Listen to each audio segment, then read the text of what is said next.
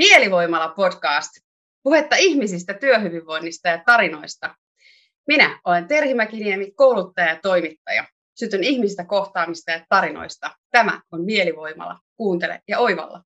Tässä jaksossa keskustellaan kirjoittamisesta ja kirjasta Talo maailman reunalla. Kirjoittamisella on hyvinvoinnillekin tutkitusti terveyttä edistäviä vaikutuksia. Keskustelukumppaninani Satu Rämö, kirjoittaja, viestintäalan ammattilainen ja kirjallisen kentän todellinen moniottelija. Tervetuloa Satu. Kiitos. Mahtavaa. Mahtavaa, kun pääsit Islannista asti suoraan lähetykseen Zoomin välityksellä. Mikä voisikaan olla sen parempi aloitus näin keskiviikkopäivää. Juuri näin.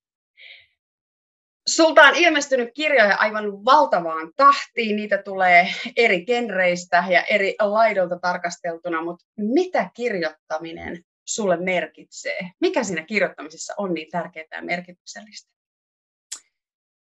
No varmaan sellainen ylevän tason ajatus on se, että saa niin kaaosta hallintaan niillä sanoilla, eli semmoista kaauksen hallitsemista. Ja sitten toisaalta ehkä semmoinen käytännönläheisempi ote on se, että, että mä näen siinä, mitä mä saan valmiiksi. Mm. Kun tosi paljon muista töistä on sellaista konseptointia ja ajattelua ja, ja omien juttujen antamista niin kuin muiden käyttöön, että mä en välttämättä näe, miten niitä jatkojalostetaan niin kuin myöhemmin, että se on homma tehty, lasku lähtenyt ja sitten ne sisällöt häviää sinne jonnekin. Mutta kirjoittamisessa, kun kirjoittaa niin kuin itse just vaikka kirjoja, niin mä näen niin kuin joka päivä, että mitä mä saan aikaiseksi. Niin se kiehtoo mua tosi paljon. Ihan varmasti. Jos kirjoittamisella olisi joku metafora, mitä se sulle on kuin, niin miten se jatkaisi sitä lausetta, että kirjoittaminen on kuin? Siivoamista. Wow. Niin. Onko se kehomielen siivoamista? No ehkä joo, varmaan sitäkin niin kuin aivojen puhdistamista siinä samalla, että siinä tavallaan siivotaan ja järjestellään asioita. Niin kuin just sitä, että ottaa niin kaauksen haltuun, joo. niin sitähän kai siivoaminenkin on. Mutta siis mähän en siivoa koskaan, että tämä on niin kuin tämä, se kirjoittaminen on se mun siivoaminen. Ja Siivoamista voi olla monenlaista. Voi, voi, ja tämä on se mun tapa siivota. Meillä on siis ihan työnjaku kotona sen takia, että mä en vaan niin kuin kestä sitä siivoamista, ja mä en ole siinä kauhean hyvä, kun se, mä oon aika suurpiirteinen siinä, mm. niin, niin tota, mä oon sovittu mun puolison kanssa, että hän siivoaa aina kaiken, ja mä sitten teen vaikka ruokaa. eli, wow. eli se siivoaminen, niin tämä kirjoittaminen on se mun siivoaminen ihan selkeästi. Mm. Jostain poimin semmoisen lauseen, mitä Hemingway aikanaan on sanonut, että kirjoittaessa kaikki on toisin. Miten sulla Satu Rämä kirjoittaessa on? On, kyllä se on, sen, on rauhallisempaa aina kuin kirjoittaa. Ja huomaan sen myös niin kuin kotona saadusta palautteesta, että äiti on tänään tosi hyvällä tuulella, se on tosi rauhallinen, niin sitten mä olen ollut hyvä kirjoituspäivä yleensä että kyllähän se niin kuin omaa mieltä silleen, ää, se rauhoittaa ja siitä tulee sellainen, niin kuin, että ei oikeastaan millään ole niin kuin silleen hirveästi väliä millään ärsytyksen aiheella, että kyllä se on sellaista tietynlaista niin kuin mielenkin hyvinvointia siinä samalla. Että on kaikki toisin tosiaankin, koska silloin kun kirjoittaa, niin ajankulua ei sille hirveästi huomaa ollenkaan, paitsi silloin kun on ihan pakko mennä pissalle, ei voi mennä, kun tämä on just kesken. Että nyt ei voi keskeyttää tätä asiaa, että nämä kuolee nämä henkilöhahmot, jos mä nyt nousen tästä niin kuin ylös. Mutta eihän noita tunteita tietenkään aina tule, että kyllä mulla tosi, tosi, tosi paljon siinä kirjoittamisessa se menee siihen niin kuin pakkosiivoukseen, että, että nyt on vaan niin kuin saatava aikaan tämä kaksi arkkia tänään tai liuskaa ja, ja se voi olla niin kuin ihan tosi perseestä, mutta sitten mä vaan teen sen. Ja jatkan sitten seuraavana päivänä sen korjaamista tai jotain. Kyllä se, mm. ei, se niin kuin, ei se ole silleen, että joka kerta kun alkaa kirjoittaa, kun sille on saanut sen ajan ja paikan, niin sitten on tosi hyvä olo ja kaikki sujuu. Et 90 prosenttisesti ei, mutta sen 10 prosentin nyt ei voi nousta vessaan henkisen niin kuin, fiiliksen takia, niin sitä, sitä jaksaa sitä, ää, sit sitä vääntämistä, kun on niin kuin pakko, vaikka tuntuu, että tästä ei tullut yhtään mitään. Mutta jos jäisi odottaa vaan sellaista hyvää mm. inspiraatioa, niin, niin ei, ei kyllä valmistu ikinä yhtäkään kirjaa mulla ainakaan. Mä jäin miettimään sellaista asiaa, että aika moni Nobel-palkittu kirjailija asuu kas kummaa aika selkeillä seuduilla, jossa taivas ja maa rajautuu. Oletko mm. jotenkin tietoisesti valinnut juuri tämän maankolkan asuinpaikaksesi? No, no siis mä ihastuin Islantiin tosi paljon silloin, kun mä tulin tänne ekaa kertaa 2003 niin kuin vaihto-opiskelijaksi. Ja mä muistan, kun mä mietin siellä lentokentällä, kun me laskeuduttiin ekaa kertaa, se oli mun eka kerta Islannissa, että onpa kyllä tosi merkillinen paikka, että vau. Ja jäi semmoinen jännä olo, että tekin tänne on ehkä pakko tulla joskus uudestaan, tai tänne mä varmaan tulen uudestaan, tai täällä tapahtuu jotain jännittävää. Tuli semmoinen juonenkäänne olo mm. Ja mä oon kyllä usein palannut siihen tunteeseen, että se oli, ähm, ehkä se on se avoimuus, koska täällä ei ole metsiä ja on paljon vuoria ja jäätiköitä ja tavallaan taivas on tosi auki, siis että maisema on niin kuin tosi iso. Mm. Ja sitten mulla on tullut mieleen tästä se, että mä muistan kerran, siis mähän en, mä oon semmoinen aika epäspirituaalinen ihminen, enemmän semmoinen niin kuin kädet savessa realisti, kuitenkin semmoinen karjalainen. Joo. Kuni on sieltä Karjalasta että nyt tehdään vaan nämä hommat saakelia sitten eteenpäin, mutta mä muistan, mä kävin joskus lukioaikana vähän niin kuin puolileikillään semmoisella selvännäkijällä siinä meidän yliopiston vieressä, ja se oli vaan sille, että sinun pitää hankkiutua avoimeen paikkaan, että, että siellä sinulla on hyvä olla. Mä silleen, okei, okay. mä olin siis joku 8-19, että en silleen niin kuin vielä ymmärtänyt mm ja en ollut elänyt semmoista niin omaa elämää tai arkea itsenäisesti vielä kovin kauan, niin sitä niin tuollaisia neuvoja oli vaan silleen, että huh, huh mikä, mikäköhän matami se oli. Mutta mä oon palannut tähän ajatukseen myöhemmin. Ja mä olisin halunnut mennä käymään uudestaan se Iiriksen luona sitten myöhemmin, että niin kuin juttelemassa siitä enemmän, mitä se mulle sanoo, mutta kun se on, hän on kuollut, niin se ei ole enää mahdollista. Sieltä voi tulla joku uusi Iiris sitten jossain niin, muussa voi olla. Miten, Kyllä Ketkä on sun omia kirjallisia esikuvia? Keistä kirjoittajista sä itse ammennat tai inspiroidut tai jollain no, siis- tavalla saat sykettä elämään silloin, kun tarvitsee ikään kuin hakea sitä inspiraatiota? No siis mähän luen tosi, tosi paljon erilaisia kirjoja. Mä rakastan niin dekkareita yli kaiken. Ja lastenkirjoja luen tosi paljon niin omille lapsille. Tavallaan niistäkin on tullut tosi läheisiä. Mutta jos mä niin ajattelen silleen, mä en voi sanoa, että ne on niin parhaita kirjoja, mä en halua tavallaan niin kirjoja laittaa sille paremmuusjärjestykseen, mutta niitä kirjailijoita, mistä sä kysyit, niin kyllä Anna-Leena Härkönen on mun ehoton suosikki, koska sillä on vaan niin sairaan hyvät jutut joka kerta. Ja se on kirjoittanut niin paljon, ja se on niin tuottelias, ja silti jokaiseen kirjaan musta silloin aina jotain, niin kuin, se väre ei niin kuin, löysty koskaan, vaan se vaan niin kuin, siis se jaksaa niin kuin, naurattaa ja viihdyttää, ja ja, ja mä niin kuin rakastan sitä hänen kieltä yli kaiken.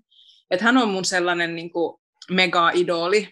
Ja just enemmän, just kun hän on niin kuin, kuitenkin kirjoittaa ja on niin kuin suomalainen, että suomen kieli on se hänen työkalu, niin mä osaan sitä niin kuin silleen arvottaa. Mutta sitten jos miettii sellaisia niin kuin viihdyttäviä, ihania kirjoja, niin esimerkiksi jotain Jo Nesbötä, vai Ju Nesbö, mitä se lausutaan, se norjalainen, komea, vanha, vähän ehkä iäkkäämpi mies, niin tota, niin ne hänen dekkarit on niin kuin ihan mielettömiä. Siis ne on niin taitavasti rakennettuja ne juonet ja yksityiskohdat, ja siellä ei ole niin kuin mitään turhaa, ja kaikella on niin kuin väliä. Ja sen tajuaa vasta lopussa, että miten kaikella on niin kuin väliä.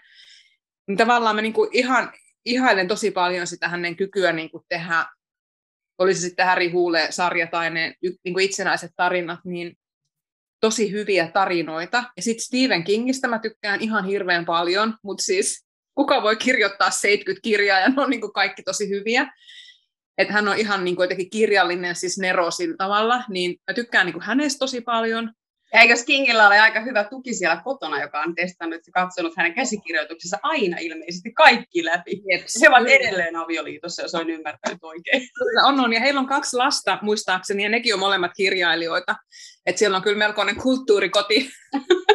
Mutta niin, mut suomalaisista, niin kyllä mä siis tykkään Anna-Leena Härkösestä tosi paljon. Ja sitten äh, Vilja Tuuli Huotarinen, runoilija. Mä oon siis tutustuttu Vilja Tuulinkaan ennen kuin meistä tuli kirja, tai ennen kuin mä niin kuin luin hänen kirjojaan, niin me tavattiin Reykjavikissa, kun hänellä on myös islantilainen puoliso, mm-hmm. ja he on asunut välillä täällä, ja hän kirjoittaa niin kuin pääasiassa runoutta. Niin mä tykkään hänen runoista ihan valtavan paljon. Niistä tulee sellainen tosi hyvä olo. Mä mietin, että se koko Islanti on noin kaksi kertaa Turun kokoinen ja teen Turusta käsin tätä haastattelua, että kas kummaa, jos ette ole törmänneet jo Vilja Tuulian kanssa, mutta näinhän siinä on käynytkin no, loistavalla tavalla. Me ollaan, me ollaan Vilja Tuulian kanssa käyty lasten kanssa leikkipuistoissa ja, ja tota, juotu kahvia ja puhuttu kirjoista ja, ja nyt ei ole vähän aikaan tavattu, mutta toivottavasti taas pian. Loistavaa. Mä tota, luin tämän sun kirjan Talo maailman reunalla. Ja yes. täytyy tunnustaa, että mä oon hirveän huono lukemaan autofiktioita, hirveän huono lukemaan kaunokirjallisia teoksia, koska niissä ei yleensä ole mulle yhtään mitään. Mm. Ja sitten se juonen kulku ja tavallaan ne käänteet ja sen tiheyden ja jännitteisyyden rakentaminen ei jotenkin houkuta. Mutta on kaksi kirjailijaa, jotka ovat nyt päässeet siihen kategoriaan minun pienessä päässäni. Toinen on Niina Repo ja toinen olet sinä. Ja, ja mä voisin jopa uskaltaa nyt ehkä lukea dekkarin, jos sen kirjoittaisit vaikkapa sinä. Koska tota, tämä on jotenkin turvallinen kirja siinä mielessä lukee, että tässä on aivan mielettömän myönteinen pohjavipa. Tässä on se mindset, että kaikki järjestyy. Kaikki mm. kuitenkin jotenkin linjautuu ja järjestyy. Ja mun päässä tämä lähti elämään semmoisena, että niiden kahden vuonon väliin, itä- ja länsivuonon väliin järjestyy aina koko maailma jollain tavalla. Jos se ei järjesty, niin sitten se vaan ottaa enemmän aikaansa. Ja päähenkilönä sinä itse autofiktioinen, tämä on hirveän mielenkiintoista ajatella, että mikähän tässä oikeasti on totta, mikä on sitä keksittyä ja mikä on sitä suloista kudelmaa, mitä sieltä sadun päästä on tullut. Ja tässä on niitä kudelmia aivan valtavan paljon. Nyt mä yritän olla spoilaamatta, etten paljasta tästä liikaa, mutta sanotaan, että yksi juju tässä kirjassa myöskin, mikä on aika hauska, näitä ehkä uskaltaa vähän näyttää näitä kuvia. Täällä on useita nelivärisiä kuvia. Ja... Se oli ihanaa. Mä olin, no on tosi ihanaa, että siellä on niitä kuvia. Se on musta todella loistojuttu, että saatiin niitä sinne mukaan. Ja nämä jotenkin auttaa eläytymään näihin paikkoihin, mistä kirjassa kerrotaan. Eli pääsee jotenkin syvemmälle sisään siihen, että mitä hän sä olet mitä hän sä olet ajatellut, miltä on silloin näyttänyt, miltä se on haistanut, mitä se on maistanut ja miten ikinä jossain pienessä kopissa voi käydä suihkussa, jos sattuu päähän ja niskaan ja reisiin yhtä aikaa. Siellä on pakko lähteä vähintäänkin sinne kylpylään. Ja tässä oli yksi ihan todella hauska detalji myöskin tämä kiven sahaaja. Meillä Suomessa ehkä kaikki eivät ole koskaan törmänneet kiven sahaajaan, joten täytyy olla jotain yllätyksellistä tarjottavaa, mutta lukija voi itse lukea, mikä on kiven sahaajan tarina. Miten Miten tämä kaikki alkoi? Mistä tämä kirja lähti syntymään sun päässä? No, mä oon kirjoittanut täältä Islannista muutamia tuollaisia autofiktiivisia teoksia aikaisemmin. Ja, ja siis lukijat on pyytänyt niitä lisää. Et on tullut tosi paljon, että voisiko, et voisiko, et milloin tulee seuraava, että olisi siellä niin ihana lukea niin kuin sit perheen elämästä siellä jotain tarinoita sieltä niin kuin paikan päältä ja muuta. Ja sitten mä ajattelin, että että ehkä mä yhden vielä tähän sarjaan kirjoitan, että sitten sen jälkeen sit se niinku tavallaan loppuu. Ja mulla oli sellainen olo, että jotain tästä mulla on vielä niinku käsittelemättä tästä saaren niinku olemuksesta ja niinku arjesta ja elämästä sillä tavalla täällä. Ja mä oon kuitenkin Islannista kertonut jo niin valtavan paljon kaikkia juttuja, just siinä Islantilainen voittaa aina kirjassa oli enemmän sitä niin kuin Islannin outouksien esittelyä suomalaisesta näkökulmasta. Ja sitä oli älyttömän hauska kirjoittaa, ja se oli Suomessa aika suosittu, että sitä myytiin aika paljon. Ihmiset jotenkin niin kuin rakasti sitä, että ulkomaille muuttava suomalainen, mitä siellä, niin kuin, miten kaikki järjestyy. Ja sitten mä kerroin siitä perhe-elämästä siinä kodinonnessa, vähän sellaisesta islantilainen kodionni kertoi siitä, että kuinka islantilainen kasvattaa perheen. Eli vähän sellainen, niin kuin, miten Islannissa syntyy tosi paljon lapsia ja meillä on se tasavertainen vanhempaa ja vapaa-malli, missä on niin kuin vapaat jaettu kesken, niin kuin vanhempien kesken silleen hyvin niin kuin tasapuolisesti. Ja tavallaan kaikista tuosta mä oon kirjoittanut niin paljon uutisia ja tehnyt niin kuin niin kuin faktaa pohjaisia lehtijuttuja, että siitä syntyi niin kuin kirja. Ja sitten mä ajattelin, että jotain vielä, että mulla on jotain kerrottavaa niin kuin vielä, joka ei ole sitä, mitä mä aikaisemmin kirjoittanut, että yksi vielä, että yksi kerta vielä, mutta sitten riittää. Että Islantiin sijoittuvia autofiktioita mun elämästä tuskin tulee enempää niin kuin tämän jälkeen, koska musta tuntuu, että nyt mä oon sanonut niin paljon, että nyt pitää olla niin kuin vähän happea välillä niin kuin siinä välissä ennen kuin, ennen kuin voisi kertoa jotain uutta havainnoivaa. Ja tässä kirjassa, tässä talomaailman reunalla, mä halusin niin kuin kertoa siitä, no mä olin päättänyt tehdä tämän ennen kuin korona-aika niin kuin alkoi, mutta sitten kun se alkoi se pandemia ja ihmiset rupesivat yhtäkkiä olemaan enemmän kotona, ne mm. muutti, aika monet muutti niin kuin kaupungista mökille, muutettiin kaupungista maaseudulle ja yhtäkkiä alettiin ostaa pieniä taloja maaseudulta tai niin kuin pienistä kunnista, joista oli aikaisemmin ollut vaan niin kuin miinusta miinusta ja niin kuin talot ei mennyt kaupaksi ja muuta, niin pandemia-aika muutti kaiken tuon. Et ihmiset tajus, että aika monia töitä itse asiassa voi tehdä netin kautta, että sun ei tarvii olla siellä Helsingin keskustassa tehdäksesi töitä jollekin, joka on siellä Helsingin keskustassa esimerkiksi.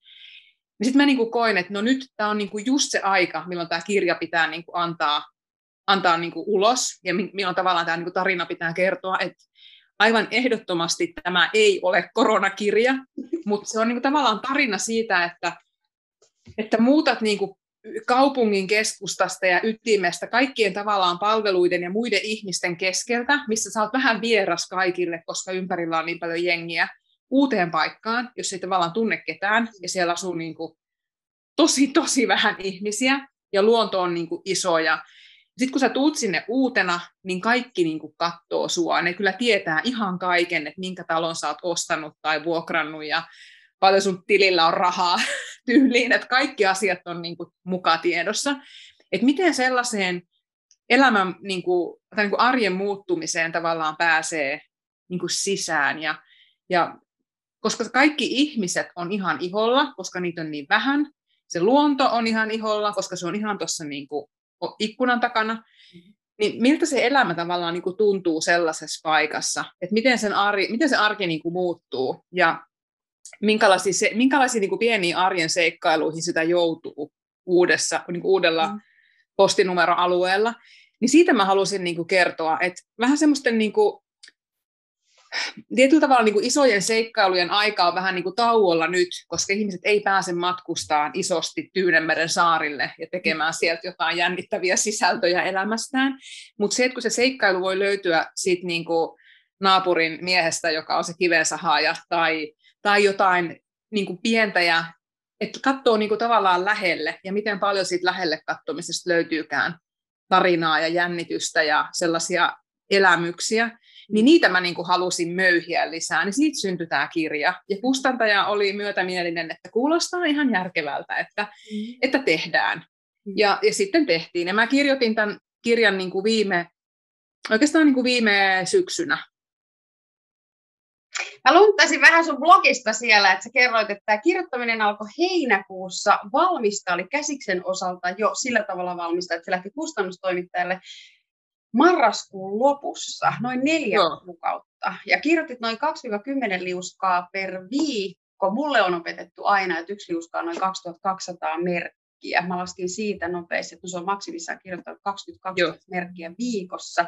Mitä tahtia se sitten lähti etenemään? Lähtikö se ensin parista liuskasta, sitten pikkuhiljaa kolme, neljä, sitten tuli taukoa, tai miten se prosessi eteni? No oikeastaan mä just tein, että mä silloin niin kesällä, mulla oli tehty se synopsis keväällä, eli semmoinen Excel-taulukko, mitä mä aina käytän kirjoittamisessa, että mä niin tiedän, miten mä etenen. Mulla on semmoinen turvallinen olo, kun kirjoittaa, että mä tiedän, mitä tapahtuu seuraavaksi. Mm. Että mä en keksi mitään siinä kohtaa, kun mä kirjoitan, vaan mä niin jo tiedän, että mitä kohti mä niin menen. että sen suunnitelman tekemiseen meni ehkä kuukausi puolitoista, sellaista niin kuin hajanaisesti sieltä pitkin työviikkoa. Sitten kun mä aloin kirjoittaa, niin kyllä mä niin kuin joka päivä kirjoitin joskus jäi ehkä yksi päivä välistä, ja silloin olin aina tosi äreä, että kun ei päässyt etenemään suunnitelmassa. Mm. Olen kauris horoskooppimerkiltä, niin aika sellainen, että on niin kuin plan. Joo. Ja jos sitten, jos sitten joutuu poikkeamaan, niin se on mulle niin kuin henkilökohtainen pieni katastrofi. Ja, ja sitten, joo, sitä tuli, mä kirjoitan niin kuin ykkösen rivin välillä, 12 pistekoolla, että se yksi liuska on niin kuin aika täynnä että tulisikohan siitä yhdestä täydestä liuskasta niin kuin kaksi sivua suunnilleen kirjaan tai jotain sellaista. Ehkä suunnilleen. No mä en ole ihan varma, mutta joka tapauksessa niin... Ihan mahtavaa. Joo. Yes. Sitten kesällä tosiaan aloitin sen kirjoittamisen ja etenin ehkä sille, no joo, suunnilleen ehkä kymmenen valmista liuskaa viikossa, että sit, niin kuin valmista kässäriä. Että kyllä sitä varmaan tuli kirjoitettu ehkä 20 ja sitten aina niin kuin litistettyä sitten noin 10. Ja käsissä oli sitten valmis marraskuun lopussa ja mä ehdin sitä puolet käsitellä silleen niin kuin uudestaan. niin kuin vanhaa tekstiä uudelleen lukea ja järjestää, mutta loppua en ehtinyt. Laitoin sen kuitenkin kustannustoimittajalle, niin kuin oltiin sovittu aikataulusta ja sanoin, että anteeksi, puolet on käsitelty, puolet ei, että älä ihmettele sitä laatueroa alun ja lopun niin kuin välillä, että mä vaan halusin jättää tämän nyt, kun me oltiin sovittu. No sitten se luet, luettiin, ne tuli just ne kommentit, mitä mä odotinkin, että lopusta pitää vielä käsitellä, alku on niin kuin aika hyvää. Ja sitten tuli niitä hyviä ehdotuksia, että tähän voisi lisätä tästä aiheesta. Tähän mm. tulee semmoinen olo, että vähän tuohon lisää jotain juttua. Sitten voisi miettiä, että voisiko tämä ja tämä ottaa jotenkin mukaan, että olisiko sun näistä jotain sanottavaa. Ja sitten mä olisin, että joo, joo, ihan sairaan hyviä niin kuin kommentteja. Ja se, että kun kustannustoimittaja katsoo sitä kokonaisuutta ekan kerran uusin silmin, niin se näkee niin paljon asioita, mitä mä itse en niin kuin, tavallaan näe enää. Niin sitten sen jälkeen mä kirjoitin sitä pari kuukautta vielä niin kuin uudestaan, että siihen taisi tulla lisää joku 40 liuskaa sitten vielä sen parin kuukauden aikana. Että sitten se tavallaan niin kuin paisuu aika paljon, mutta mitään ei jätetty pois. Eli se sai vähän lisää pituutta sen, niin kuin sen palautteen myötä, ja se oli hyvä. Sitten se parani kyllä tosi paljon. Ja sitten, olisikohan se ollut sitten tammikuun loppua suunnilleen helmikuuta, kun se valmis käsis niin kun sit meni oikolukuun ja taittoon, ja sitten mä näin vielä ne PDF-tiedostot ennen kuin se meni painoon. Sä oot tehnyt ihan valtavan monelle kustantajalle myös kirjoja, ja mulla on tässä työpöydän äärellä ollut itse asiassa viimeisen vuoden myös nämä sun kaksi kynäkirjaa, mm. joista olen ammentanut ihan 6-0 pokerilla omiin. Koska kirjoittaja tarvitsee myös aina inspiraatiota ja näitä kirjoja löytyy. Ja Näin on. Satu Rämö olikin tullut elämääni aiemmin kuin muistinkaan. Mutta näinkin voi käydä se tulee montaa kautta. Tuli tuossa mieleen ajatuksena, että kun muutet sinne Islannin maaseudulle, niin sehän on ehkä erilainen systeemi kokonaan kuin Reykjavik, joka on kaupunkialuetta. Ja siellä on myös omat esteettiset, eettiset ja visuaaliset koodistonsa ja siellä on oma kulttuurinsa ja siellä on ikään kuin sen havainnoja roolissa. Niin miten se vinkkeli kääntyy välillä, että pystyykö olemaan osa sitä yhteisöä olemaan havainnoimatta, vai onko se jatkuvasti se havainnointi tutka päällä?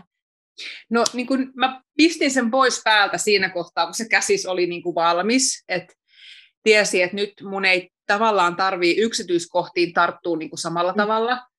Et mä yritin niin kuin tietoisesti vähän laskea silleen, että nyt mä en nyt enää kirjoita.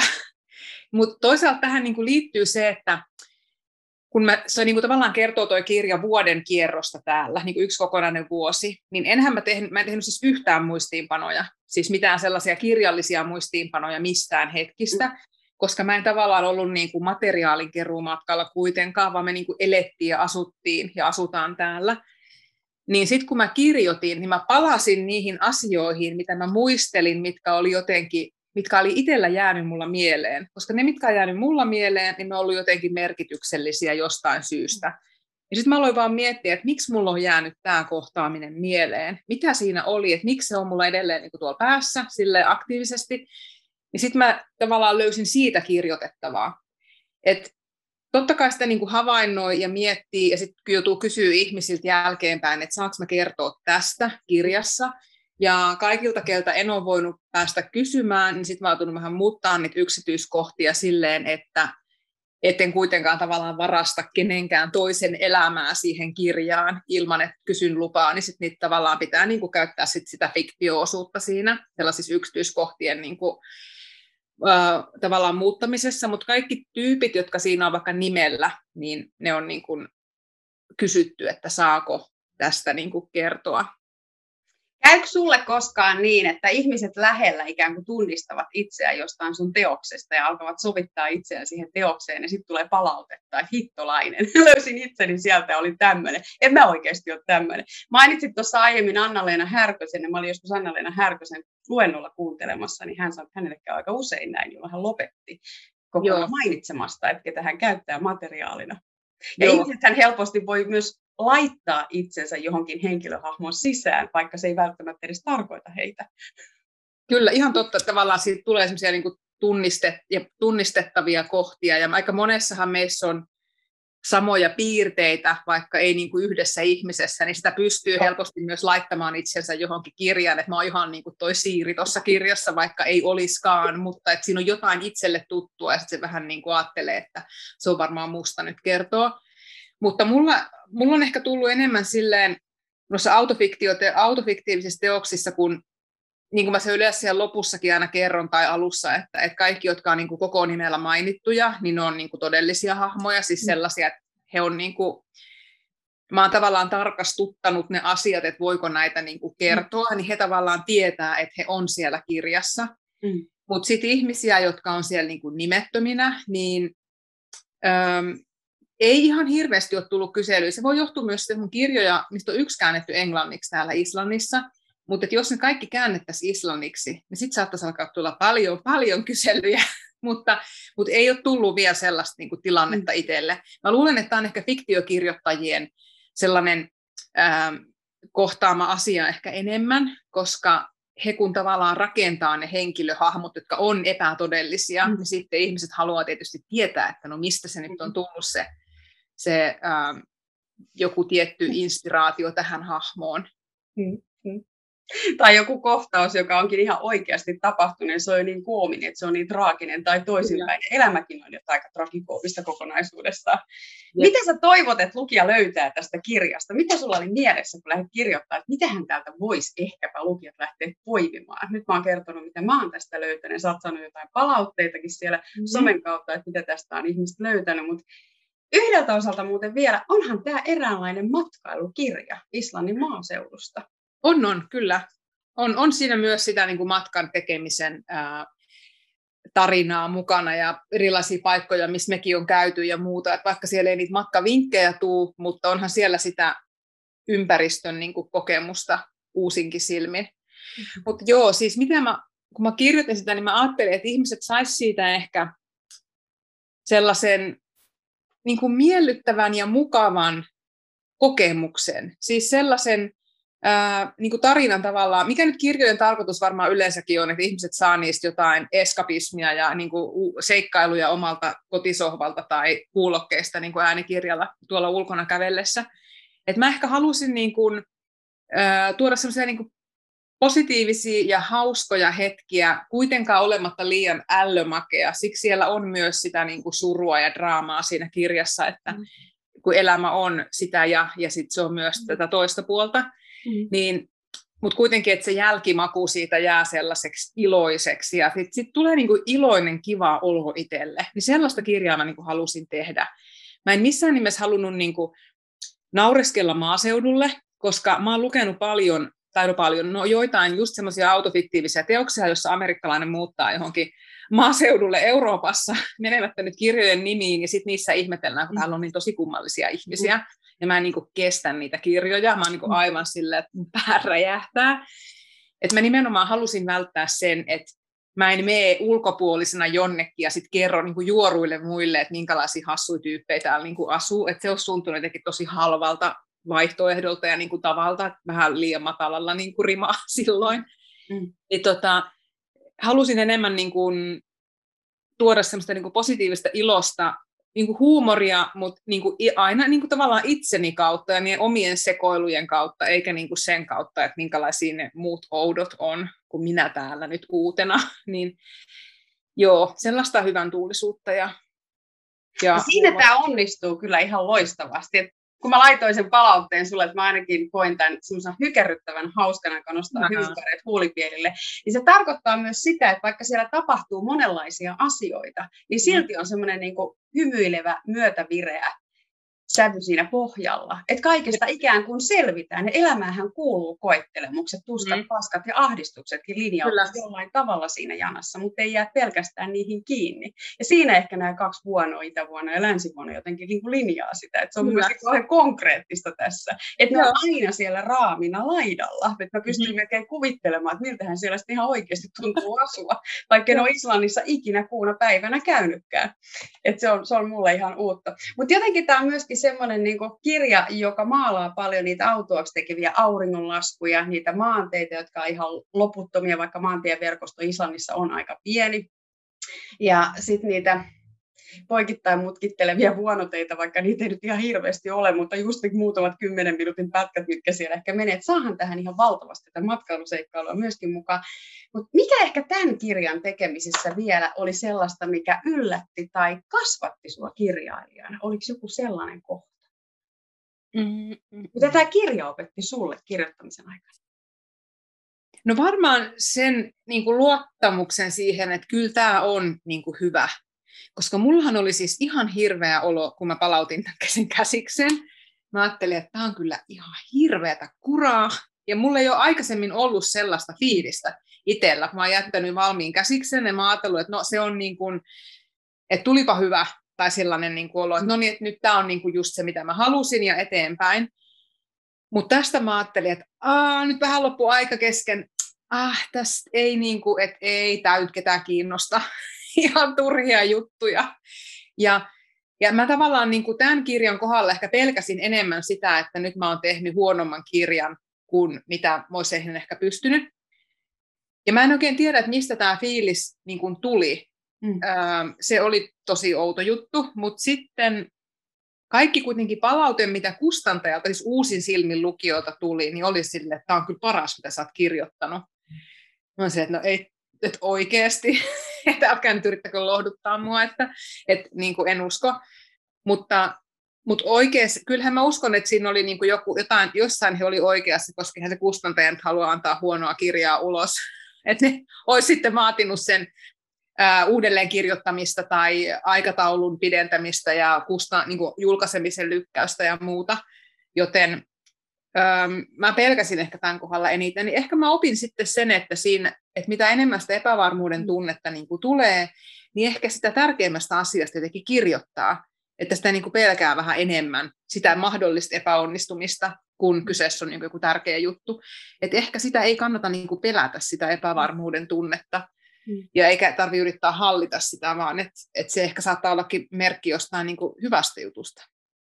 Onko se vähän niin kuin Natali Goldbergin lailla luihia ytimiin?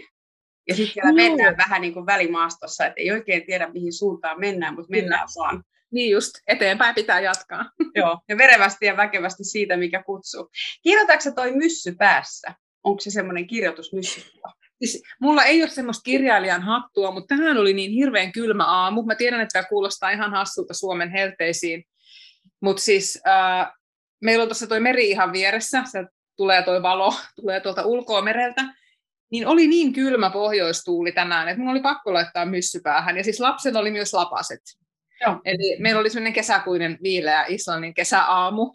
Niin Joo. mulla oli siis tämä myssy vaan päässä, koska olisi muuten tullut kylmä. Joillain on hattuja, joillain on kenkiä, joillain on tiettyjä kyniä, joillain on tiettyjä vihkoja, on monenlaisia välineitä ja tapoja jäsentää ja järjestää sitä kirjoittamista. Ja mä ajattelin, että onko tämä se kirjoittajamyssy. Sehän on myssyparvi myssy, mikä sulla on nyt päässä on. tällä hetkellä ja Suomenlampaan villasta. Miten jos sä muuten vertaat, pakko kysyä tämä Joo. vielä, Suomenlammasta ja Isma, Islannin lampaan villaa keskenään, kun sä neulot ja kudot paljon, tai kumpaa sä teet, neuloksa vai kudoksa, kun toiset neuloo ja toiset kutoo? No siis äh, mä niin kuin neulon, mutta mä oon tosi suuri surkea neulomaan. Et mä ihan niin kuin harjoittelen vielä. Mulla on yksi mm. villapaita ollut kesken aika kauan ja se valmistuu ennen juhannusta. Mm. Ja mä siis rakastan Islannin neuleita, koska ne on täydellisiä ulkovaatteita tuolla tuiskussa. No mulla on itse tässä vieressä mun neula, joka mulla oli tänään aamulla päällä, kun mä tuonne päiväkodille kävelin. Niin tota, Islannin lampaan villa on sellaista karkeeta, siinä on semmoinen öljymäinen päällikerros ja sitten semmoinen pehmeä alusvillakerros, että se niinku pitää lämpimänä ja sitten kosteutta vastaan täällä saari-ilmastossa, niin pitää sen lampaan kuivana. Niin sen takia tuossa noin Islannin villatuotteet on tosi hyviä ulkovaatteita, mutta ne on karkeita. Ja mä en esimerkiksi pysty käyttämään hattuit, jotka on tehty Islannin villasta, koska ne kutittaa niin kuin otsaa, ne on liian karkeita.